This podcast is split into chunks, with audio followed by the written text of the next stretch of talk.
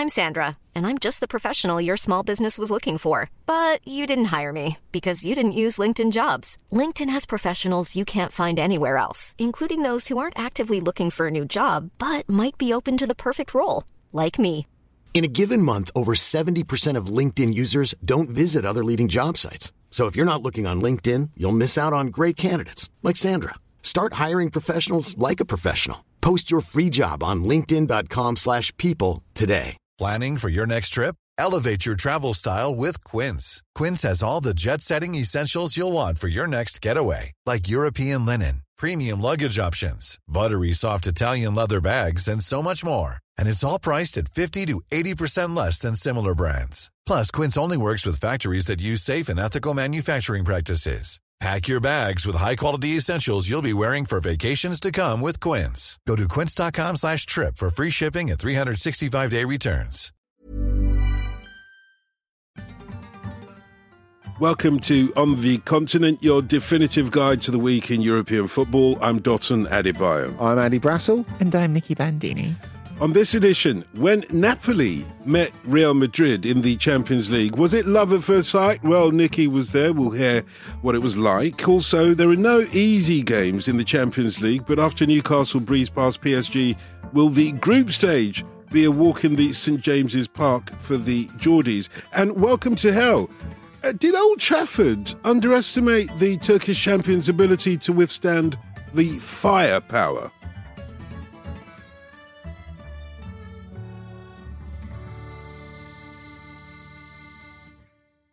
Nicky, welcome back.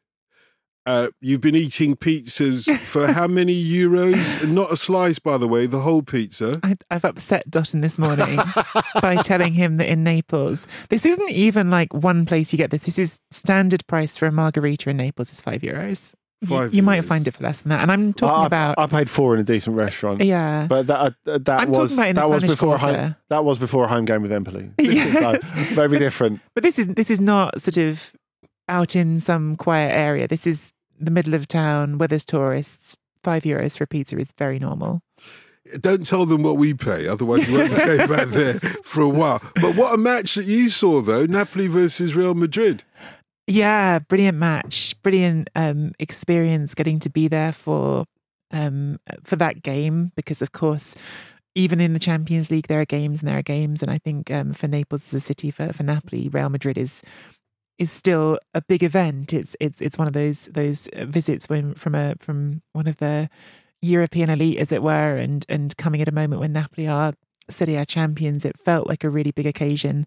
Um, it was treated like a really big occasion before kickoff inside the stadium. It it felt like something different. It felt more like a, a Champions League semi final or a final or something because they just had that atmosphere and that anticipation. They had a DJ on and and I mean that's very Neapolitan. That's very Naples to have a show before the show and to make it feel like a night out and make it feel like a an occasion. It's It very was a full club experience, wasn't it? yeah, it, it really was. I, Yeah. I can't remember the DJ's name because I'm not cool and don't think about things like that. But it was a celebrity DJ that they got in, um, and it was it was it was a real vibe. And then the game kicked off, and and I thought it was a brilliant, entertaining game of football as well. Eh, We thought so as well, watching it on the telly. At least I thought so.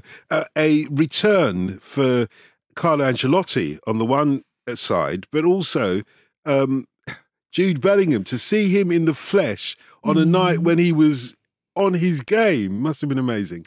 It was, it was. Ancelotti was its own sort of fascinating story because um, at his press conference before the game, he arrived and reporters in Naples gave him a round of applause. So he got like a, a real, like, big welcome back. When you think, he, of course, because he was the Napoli manager and, and it wasn't a particularly successful tenure, ended badly with him uh, getting the, the sack in the middle of a season, actually just after a win in the Champions League.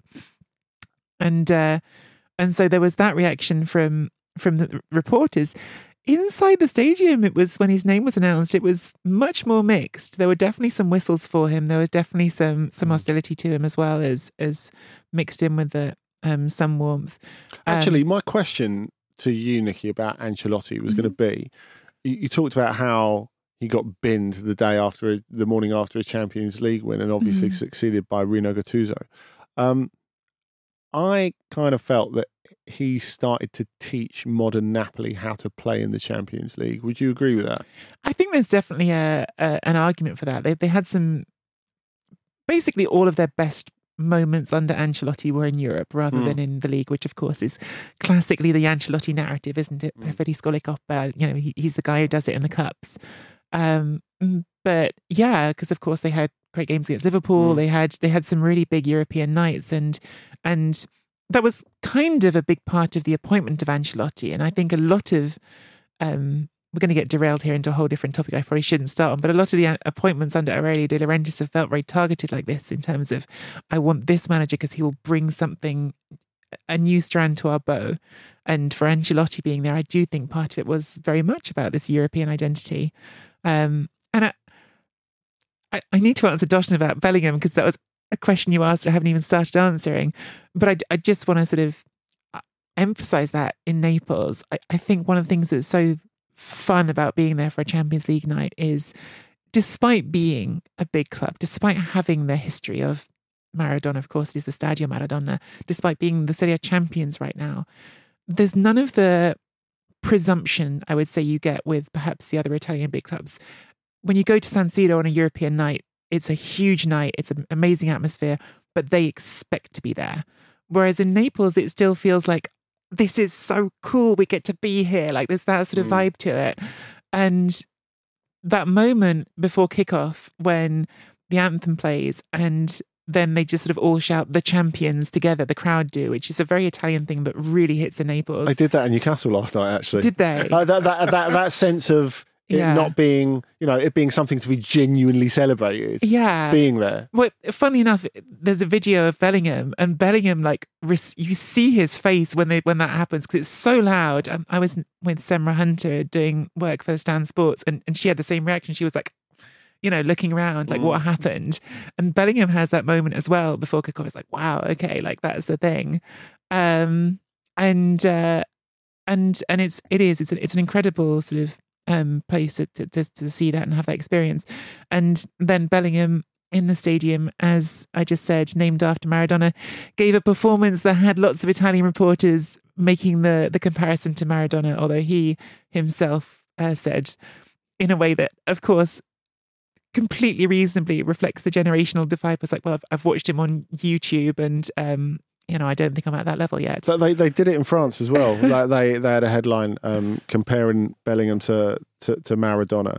Um, whereas in Spain, they were, "Oh, don't take the piss, just Di Stefano. and I, I, I think what's amazing is when we talk about Bellingham in this room and when we talk about Bellingham on the ramble, I think Luke at the start of the season was going, I don't really want to say it out loud yet. I don't know if I'm um, putting it out there for, on his behalf, but um, you know, I, I think he might be the maybe the best English player ever, and we're all very cautious about it. The rest of Europe, the cat is out of the bag. The rest of Europe are not cautious about it.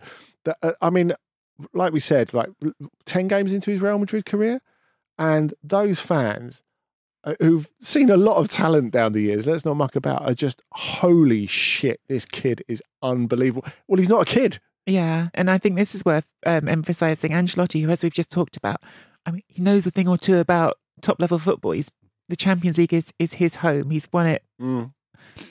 I can't even think how many times. Enough times. Um, and he was saying after the game um, that Bellingham reminds him of Cristiano Ronaldo. So again, not exactly a sort of small uh, uh, names drawer in terms of level of talent. And he was saying, but the thing is, we're not talking about someone who's 30. We're talking about someone who's at the beginning of his career. Um, so even Ancelotti, who I don't think is is someone who's easily dazzled, is is is having that reflection on him. And yeah, I, I sort of don't know how much to to, to keep talking about Bellingham because this is on the continent. But I mean, yes, the, the continent is He's on the by him. continent. He is very much on, on, on the continent. I thought we'd be He's, talking ru- about he's him for ruling the some time. continent. Yeah, Yeah. yeah. Um, okay. In, in, on that note, let's talk about Napoli as well. Um, champions, as the crowd alluded to. Uh, but last week we were talking about them in, uh, well, talking about the drama behind the scenes at Napoli that spilled over t- into the public gaze, uh, particularly around their centre forward, Osimhen, who looked out of sorts last week, but this week looked very much a part of the Napoli team and fought a rearguard action at times to keep Real Madrid out. So, is, um, for want of a better way of describing it, Coconut Gate over? Um, I think that's a hard question to answer because on the surface, yes, um, it took far longer than it felt like it should, but eventually Napoli put out a statement um, uh, defending their actions and, and expressing support for Osimhen. Osimhen then put out this statement saying that he loves the fans in Naples and, and they've made him feel so at home and this no one should pay attention to this divisiveness, which Although he did say the fans, not the club, didn't he? yes, he did. And and there's still like a You're tiny reading between the lines there. Yeah. Very well. and I, I, oh gosh, I mean, I don't.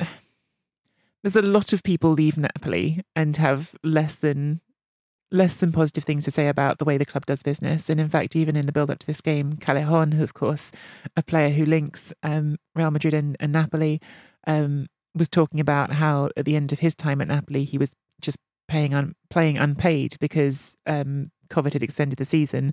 And so he, when he was saying, "Well, my contract's actually up," he said the club turned around and said, "Well, if you want to stop now, stop. Um, we're not paying you for the extra weeks, so you can play or not." Um, was Wow. how Callejon told it. Um, so, um, and and yeah, his response to that was, "Well, of course, I'm not going to stop. The season isn't over, and I don't want to leave this club that way." So the yes, I think the, the relationship with the club is not fully repaired. I personally think that the most likely outcome is that we'll see Osimhen leave next summer because I don't think now they'll get him to sign a new contract. Um, but And he'll have one year left next summer, won't he? yes, Yeah. um, but there's um, there's time yet, and things can change. Um, in terms of the football, it's been fascinating because, as you say, Dotun, a week ago it felt like, um, well, a bit more than a week ago now, but it felt like this this club was in a real sort of near crisis moment. Then they win two games in a row by scoring four goals in the league, um, and then they play a very competitive game against Real Madrid. I think they showed some of their frailties, and indeed, I think they they perhaps one of the weaknesses in this performance, which is the bit I still don't think that Garcia has has sussed, is that sometimes Osimhen looked too disconnected from the rest of the team. The gap was too big. There wasn't that connection. But there the were points that happened last season, Yeah. weren't there? And that they, they worked out how to how to bridge that gap. Yeah. Um, and I, I think there was a point in the second half of the game when that wasn't true. And and right after they got that second goal, Napoli played some brilliant football. Kvaratskhelia looked really on his game. Um, but I think they're not perfect. But they did show again what they can be capable of. And in some ways, it does feel like that incident has, at least in the short term, brought the squad together and, and given them that And, sense and of. that's It's important, I would have thought, now, because they are the champions we're talking about. Yeah. And this is a Mm. crucial season.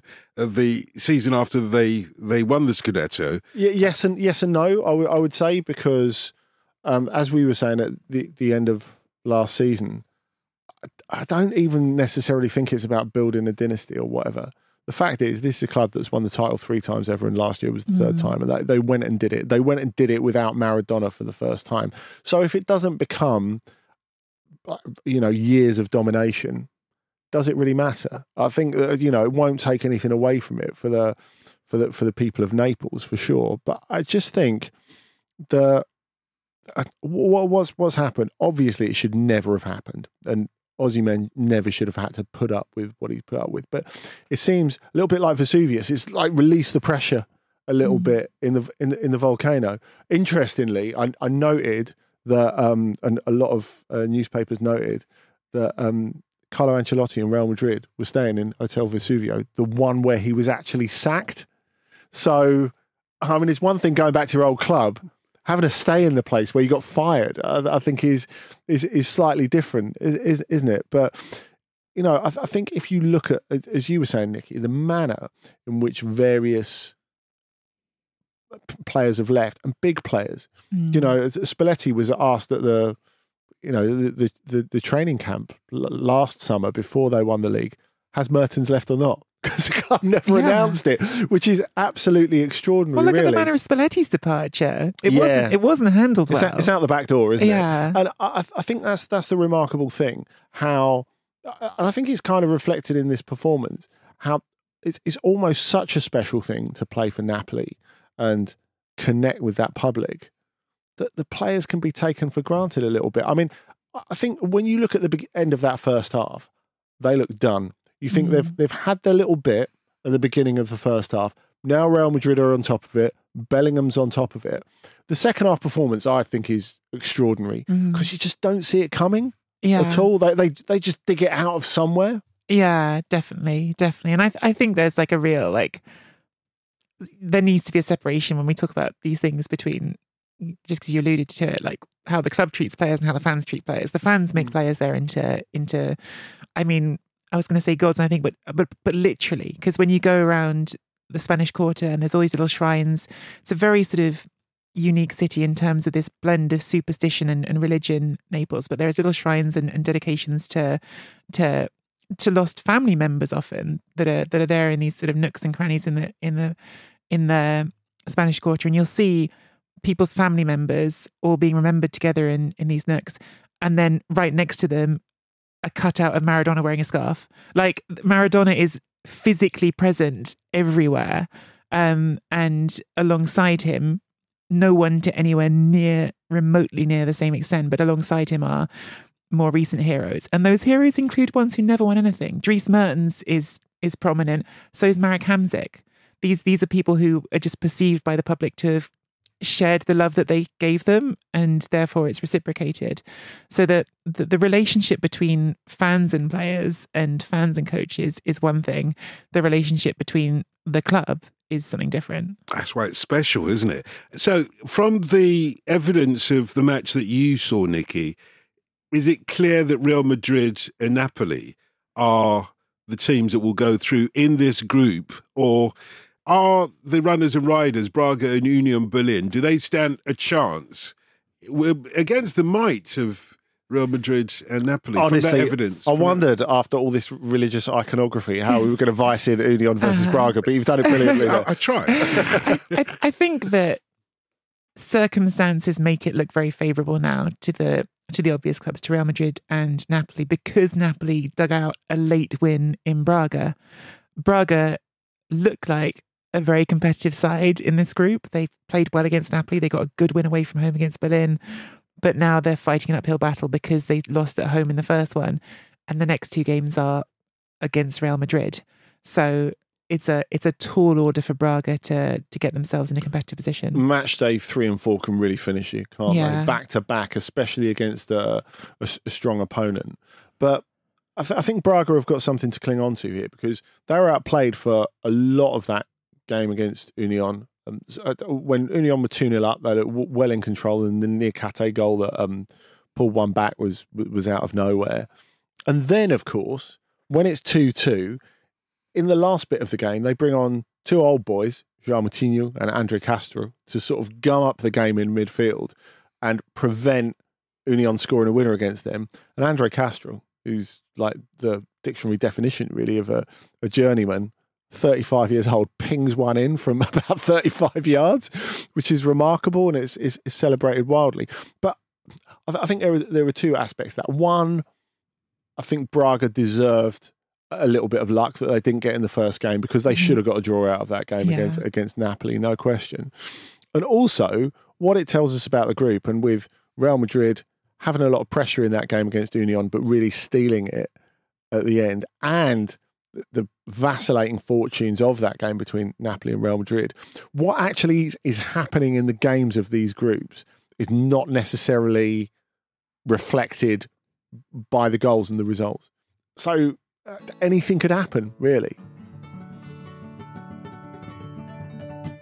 Well, Andy, um, I suppose you're the right person to ask whether there was any fog on the Tyne last night. it's all yours, all yours. yeah. Well, you know, you know what? If that sort of occasion had been held in Italy, yeah, there, there would have been the smoke of flares all all, all, all over the, the, the the pitch. But when these names come out of the hat, everyone says oh, Newcastle have got no chance of getting out of this group. I, I didn't say that. I might add.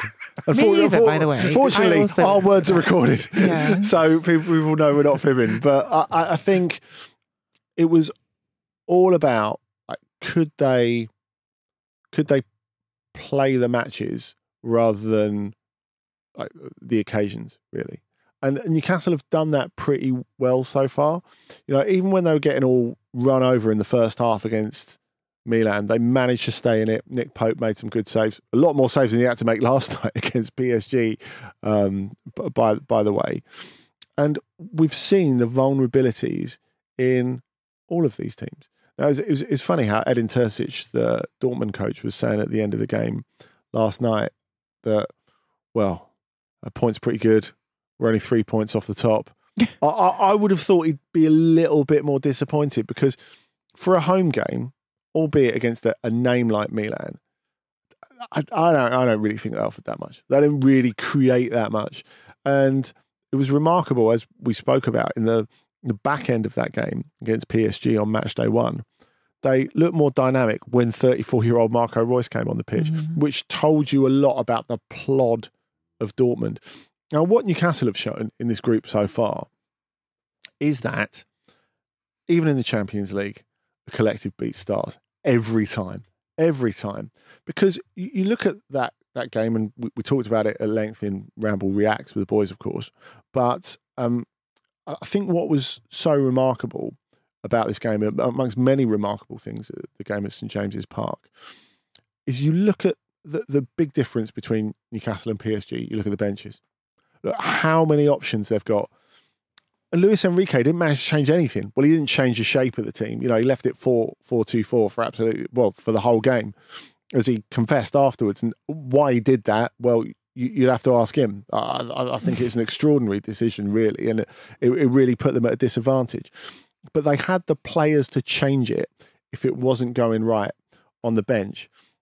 And the problem with Newcastle is because they've developed so quickly because they're way ahead of schedule. They don't have that depth on the bench yet. But yet, all the players that came on managed to affect the game, be it Elliot Anderson, be it Jacob Murphy. And that's something that, you know, Bradley Barcola came on and I thought added a little something to PSG. Obviously, I love him as a, a, a player anyway. But it didn't do anything for Kylian Mbappe because Barcola plays out wide. And so Mbappe gets pushed further into the centre where he doesn't want, really want to be. Now, of course, that might be a little bit of training for Real Madrid when he won't be playing out left because it's Vinicius Junior's position. So maybe that's a little bit of gradual learning for him. Not to say that he can't do a job at, centre forward, but you know he always looks in his spot in the Thierry Henry spot, really, doesn't he? On the on on the left hand side, Nicky. But I think if you're any of these teams, like you're thinking, yeah, this group is ours for the taking. Surely, surely Milan are thinking that as well. I think Milan feel like it should have been there for the taking, and they are worried that they're blowing it because Milan have taken 39 shots in the last two games in this group and haven't scored any of them. Yeah, and and that's in the end really critical. Um, I think that it's it's this sort of hard edge of the Champions League, and especially in a group that you could call the group of death is that you have to make these things count. I I think Milan were the better team against Newcastle in the first game at San Siro. They they got a point. I think Milan were the better team against Dortmund in this game. And okay, it's away from home, so you you you have that less pressure perhaps to win. But they got a point again, and now they're third in the group, and they're heading into back to back with PSG, who on all paper of a sudden need to win. Yeah, yeah. on paper yeah. are the most daunting team in the in the group. Whether or not that's reality, I think we definitely can get into. Mm. But on paper, they are. They're still the team that has, up until Jude Bellingham started making us doubt ourselves, the player we probably all would have said is the best player in the world in their team, mm. and and now they have to get results from those games. So they they've backed themselves into a corner, and it's really interesting, like Andy talking about options off the bench because that was such a big focus for Milan with this summer transfer window. As the justification for selling Tonali is use that money to bring in different options. And you saw those options in this game. Chukwueze comes on and should score. I mean, mm. he has an absolutely brilliant chance, clean through on goal and, and gets his feet wrong. Um, but you've also got Okafor comes off the bench and gives you something different second half. Adli comes off the bench in the sec- in the, in the second half. Um, the options are there now for Milan, and they're just the critical thing, and perhaps this is the one criticism I had as well of, of their transfer window is they've added some really useful players. We're seeing the usefulness of those players. But the one thing they still haven't done for me is give a real second alternative to Giroud at, at centre forward. And Giroud is responsible for missing a good chance in this game. He had one of the two best Yeah, chances with half, yeah. in the first half. And no one here, certainly not me, is chucking Giroud out as a player who's finished. He's not. He's going to score goals. Oh, we know. But but you need to have a second option. You need Mm. to. And I still feel like that's the one thing this team is is lacking is is that second number nine option that you really feel good about. On the evidence of this week's Champions League ties, though, I think it's well worth asking that question that uh, you suggested uh, with the doubt that you mentioned, Nicky. Is Kylian Mbappe still the best player in the world? I, th- I think it's it's really hard to judge off this tiny little portion of the season, and I think it was to cite you, Andy, on Ramble Reacts. Um, it, it's worth reminding everyone that he missed the entire preseason because of self sabotage by PSG. Whatever it's, the it's reason. all self-inflicted with Yeah. PSG. It's like Luis Enrique sticking to that 4-2-4. It's obvious to anyone after they have that three-man midfield that bosses the first game against Dortmund, that grips them and won't let them go. They go in with this 4-4-2-4, which didn't really work at Clermont on Friday night. Clermont, by the way, you know, probably the weakest team in Liga. And then when it doesn't work for the first half, you think, all right, well, take one of the forwards off and stick Vitinha on. It's you know not difficult if if you're sitting there in the stand and you can say, and he sticks to the exact same shape. Now, surely, surely they've they've they've got to they've got to move away from that. I mean, it's fine. Luis Enrique sitting in the press conference saying that the first and the last person responsible for this is me. It's like fine. Why didn't you change it during the game? Because they do have those those options.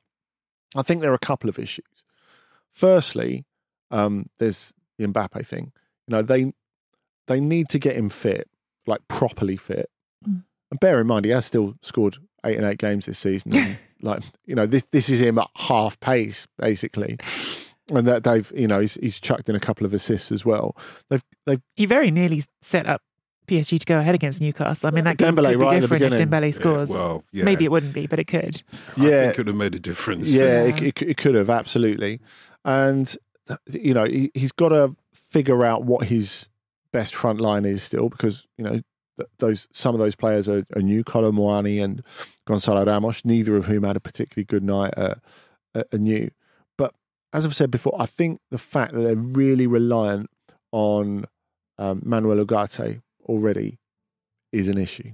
You know, whenever you're reliant on one player, that's a problem. I don't think they really have a replacement for him. And you know what? You know what they really needed in that midfield?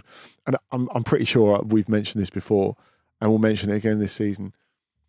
They just needed that player to pick the lock because, and you knew that because Mbappe was coming backwards to get the ball to make it happen, which I'm pretty sure wasn't the role that anyone imagined for him. Very, very Uh, good uh, he's, he's probably gone back into midfield saying, oh, where's, where's Xavi Simons? Oh, yeah, he's on loan at Leipzig. Because he's the player that they actually own the player who could do that.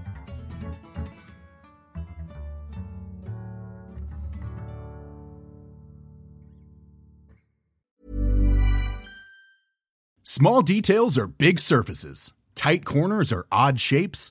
Flat, rounded, textured, or tall. Whatever your next project, there's a spray paint pattern that's just right. Because Rust new Custom Spray 5 in 1 gives you control with five different spray patterns. So you can tackle nooks, crannies, edges, and curves without worrying about drips, runs, uneven coverage, or anything else. Custom Spray 5 in 1. Only from Rust-Oleum I'm Sandra, and I'm just the professional your small business was looking for. But you didn't hire me because you didn't use LinkedIn jobs. LinkedIn has professionals you can't find anywhere else, including those who aren't actively looking for a new job but might be open to the perfect role, like me. In a given month, over 70% of LinkedIn users don't visit other leading job sites. So if you're not looking on LinkedIn, you'll miss out on great candidates like Sandra. Start hiring professionals like a professional. Post your free job on linkedin.com/people slash people today. There's never been a faster or easier way to start your weight loss journey than with PlushCare. PlushCare accepts most insurance plans and gives you online access to board-certified physicians who can prescribe FDA-approved weight loss medications like Wegovy and Zepbound for those who qualify. Take charge of your health and speak with a board-certified physician about a weight loss plan that's right for you. Get started today at plushcare.com slash weight loss. That's plushcare.com slash weight loss. plushcare.com slash weight loss.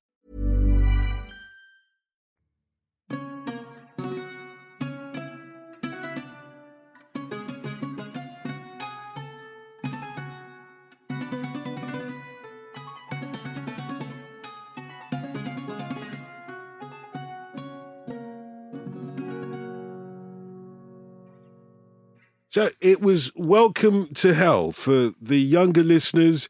Hell is a place uh, known as Old Trafford, except except there was no welcome. Man United at the moment. Well, yeah, very good point. But there was no hell waiting for Galatasaray. This was a first win on English soil, and of all at all places, it was at Manchester uh, United. I imagine that Galatasaray are, are always annually, perennially at least, um, the the the the team are they underdogs? Is that fair to describe them as, or in, in a European sense, I, Yeah. I, I guess, but that they they haven't been in the Champions League en- enough in recent years to even be that. You know, um, it's it's been an absence for them, and for them, they've they've they've put a lot of eggs in the Champions League basket this season. You know, they've gone out, um, they've spent a lot on wages, particularly in in in the transfer market. Wilfred Zaha? yeah, uh, being just one of those. Um, you Former know, Manchester United signing, obviously, but Yeah, you, you, ne- you never would have guessed it from the way that he celebrated that equalising goal. would you? I, I, I think Zaha going back there was he, he was going back there at absolutely the right time because if you look at the previous weekend against Ankaragucu, he plays comfortably his best game for Galatasaray so far. He looks sharp, causes problem for their defenders. Loads of stuff goes through him. He scores his first goal, uh, which he, he really enjoys uh, at- at Rams Park as well. And so this is the perfect time for him to go back to to Old Trafford. And you know, he, he caused a lot of problems for Diogo Dalot as well, and not just the goal. I thought, um, but I, th- I thought this was.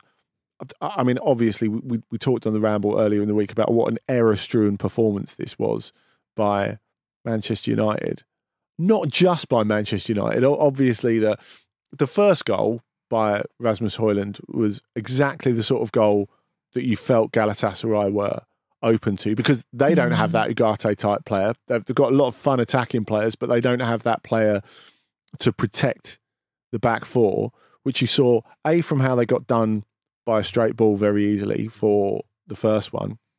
On the second one, a misplaced pass by Sergio Oliveira, which catches Davinson Sanchez completely off balance, and then Højlund is is, is clean through to, to to to finish very very nicely. But of course, Manchester United's current vulnerability makes it. You know, sometimes I think we can get ob- obsessed with you know what's legacy defining, what's perfect football. This to me, it was sometimes sometimes shambolic is a great spectacle. Mhm. And I- it certainly was in this case. It was a little bit like when a friend of mine fell down the escalator at Angel Tube. it's very exciting, very dangerous. He was all right in the end, just like Mauro Icardi was all right in, in, in, in, in the end. But it was it was a compelling spectacle. It, it, it really was. And I think what we You, saw. you were laughing as your friend fell down the escalators, and that escalator at Angel Tube. it's a long one. It's a long one because they used to have a lift going down because that was the most direct way to get to the ground, and you laughed all the way down. Oh no, I laughed at the end when he was fine. Oh, okay. Uh, also, also, he was he was wearing a protective duffel coat. I sound like it was some sort of experiment. It wasn't an was he experiment. wearing It a was- crash helmet? yeah, he, he, he, sh- he should have been. But no crash helmets at Old Trafford either. And I think, I, I, I don't know, that the whole devil may care spirit of the evening, I thought was really captured by the fact that Mauro Icardi, who's just, we talk about him so much off the pitch, Nicky, but he's endlessly fascinating on it because at the moment, you're seeing the best of Icardi because Mhm. he's fully invested and Mhm. he's loved as possibly he's never been in his European Mhm. career before. So he misses that penalty, which would stick in the head of most players because you've potentially missed the chance to beat Man United at Old Trafford. You know, there's like Mhm. quarter of an hour left or so when when when he when he does that, or, or slightly less in terms of normal time. And then he goes back, makes a last ditch block tackle Yeah. on Rasmus Højlund to stop him getting his, his, his hat trick. And then he goes up the other end and applies the most nerveless finish. I, I, actually, I, I, we were on the same stand broadcast, weren't we, earlier this week? And hmm I described Icardi as your favourite goal scorer's favourite goal scorer. I, I, I would I would stick with that, I think. I think he's fascinating, Icardi, because actually, um, I, I think in a way that perhaps hasn't been observed, partly because I suppose Galatasaray is is less in the limelight than other clubs he's been at in his career, in an international sense, anyway. Yeah. Um, and partly because there's this endless fascination with his off-pitch life that you talk about. I think people have missed his evolution as a player a little bit. I think he has gone from being just a penalty box striker to being something more of a tuttocampista, as it's in Italy, like a you know an all over the pitch kind of guy. I think he does put himself about more than he used to. There was a little bit of that in his good moments at Inter, though, wasn't yeah, there? Yeah, there could be. There could be. Um, and I think he's always been a, a genuinely big talent. I think he's always been someone who is capable of scoring goals on any stage, certainly, um, but just technically showing you things that not all footballers can do. I mean, really, in terms of his finishing, he's sort of the to take it back a few years. He's kind of the Sonny Anderson end of the market, isn't there? Mhm. You know, you don't really want him to do too much outside the the, the, the penalty box because you don't want him to be Cavani, for example. No. You want him to. You don't want him to press defenders all that time. You want him to keep a bit in the tank, maintain that clarity because you know what an incredible finisher he is.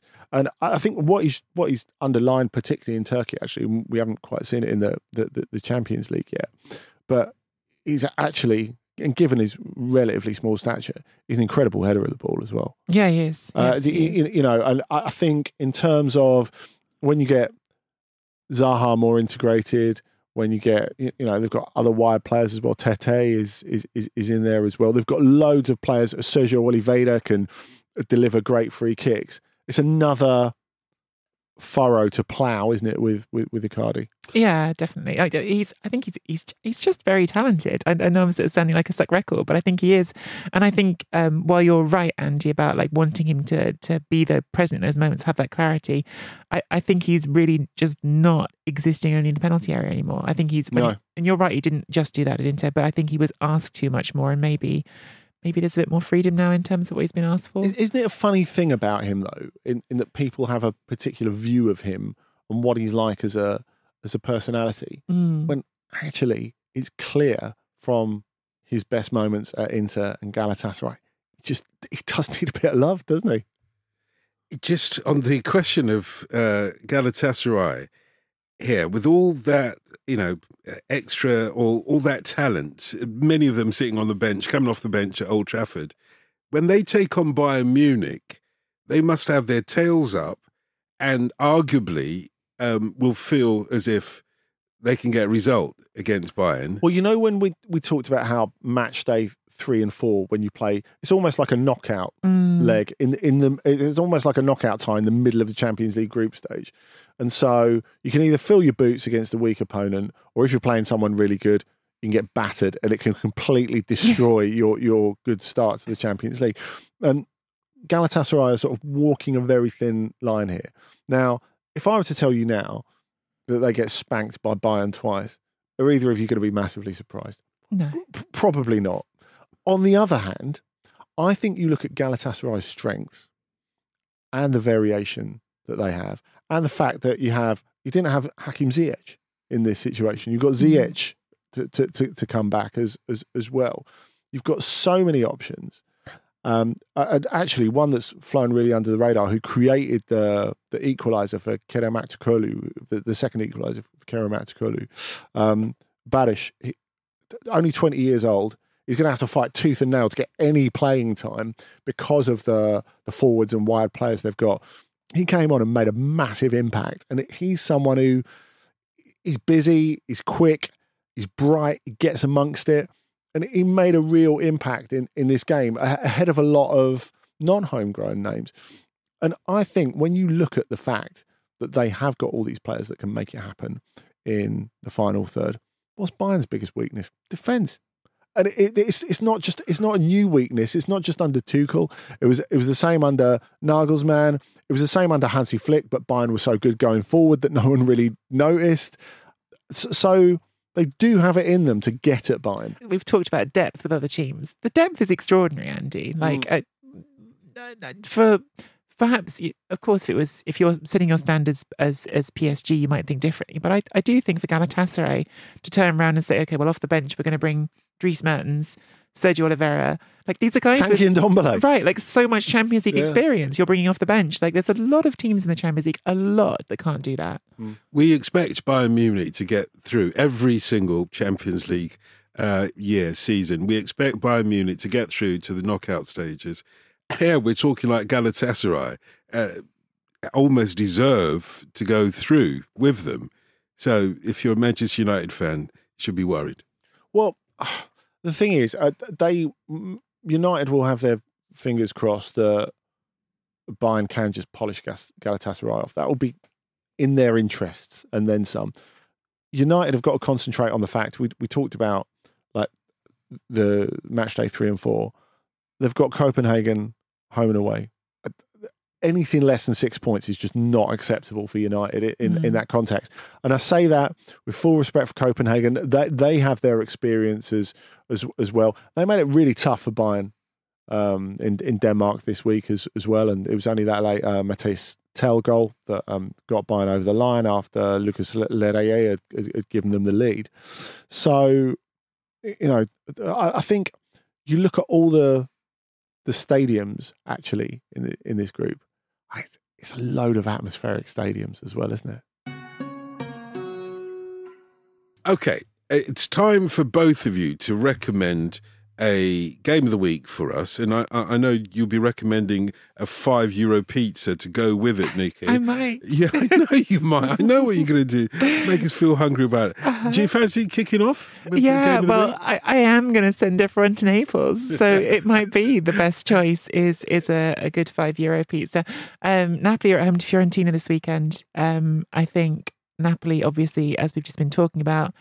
Uh, the last three games, they've scored 10 goals because they scored four in consecutive Serie A games and they scored two against um, Real Madrid. Uh, Fiorentina are a very competitive team these days under Vincenzo Italiano. I think a lot of Napoli fans would have liked Vincenzo Italiano to be the Napoli manager this summer. I think Rudi Garcia, um, it was a real sort of surprising choice to a lot of people. Italiano is absolutely sort of the up and coming Italian manager that everyone is and should be keeping their eye on at the moment. Fiorentina have not played, I wouldn't say they've played brilliantly so far this season, but they are, um, in terms of results, doing well. Um, they're fifth in the table, so you're talking about third against fifth right now in Serie A. I think this will be a really, really good quality game. There is also, by the way, a Turin derby on Saturday, but in good faith, I can't tell anyone to bank on a Max Allegri game being the game of the week. Sometimes they have been fun this season. So, yes, I'll send everyone to Naples. And absolutely, if you can find yourself a five euro pizza, or you know what, Dotun, splash out, yeah. get one with some nicer toppings. Get, yeah. get I, some... I'm in Naples. I've got to go for a Neapol- uh, Neapolitan, haven't I? Right, but you could yeah. you could you could get some burrata. You could get some some. There's all sorts of different options. You can get yourself an eight euro pizza if you want to, but I think it's a it's a pizza and five will do me. And just uh, to humour me, do Fiorentina have to have an away kit because there'll never be a colour cat clash, will there? do you know what I uh, mean? I, I don't know about I have to, but of course we live in an age when everyone wants to show off yeah, their know, third, fourth, and fifth kits. Yeah, well, not wants to, but it's, or eleventh and twelfth if you're Napoli. Yeah, exactly.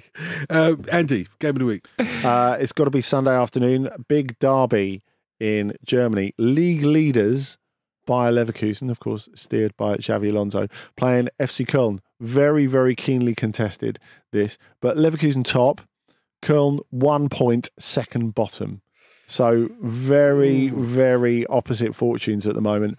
Köln needs something out of this, but Leverkusen look incredibly impressive. They're not only top of the league, they should be top of the league because they're the best team to to to watch in it. It's going to be really interesting and to have a a little look at uh, Xabi Alonso and what he's doing is of Whilst interest. he's still there. Yeah, I, I, is of interest. I was going to say not just to Bayer Leverkusen fans um, and German football fans, but possibly Real Madrid fans as as, as well. We'll we'll see what happens. Um, with that Sunday, I think not only do you need uh, schnitzel, uh, you need sauerkraut. A schnitzel. Two. Okay. I didn't realise this was a negotiation. um, you need a bit of sauerkraut, a bit, of red cabbage in there, a bit bit more uh, al dente um, red cabbage in there, and maybe we're going to sneak over the border and have a bit of uh, gratin dauphinoise on the side of the plate as well. Oh, I like that. Is that Polish? Sneaking over the border. French. Uh, thank you. Thank you for listening to On the Continent. Do make sure that you join us again tomorrow for Ask OTC, where we'll be answering all of your questions about the latest news from the world of European football. And do make sure to subscribe in your podcast app so that you never miss an episode.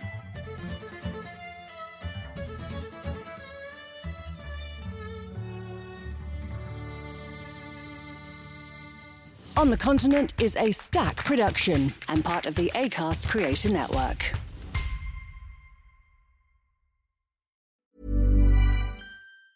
Hey, it's Danny Pellegrino from Everything Iconic. Ready to upgrade your style game without blowing your budget? Check out Quince. They've got all the good stuff shirts and polos, activewear, and fine leather goods, all at 50 to 80% less than other high end brands. And the best part? They're all about safe, ethical, and responsible manufacturing. Get that luxury vibe without the luxury price tag. Hit up quince.com slash upgrade for free shipping and 365 day returns on your next order. That's quince.com slash upgrade.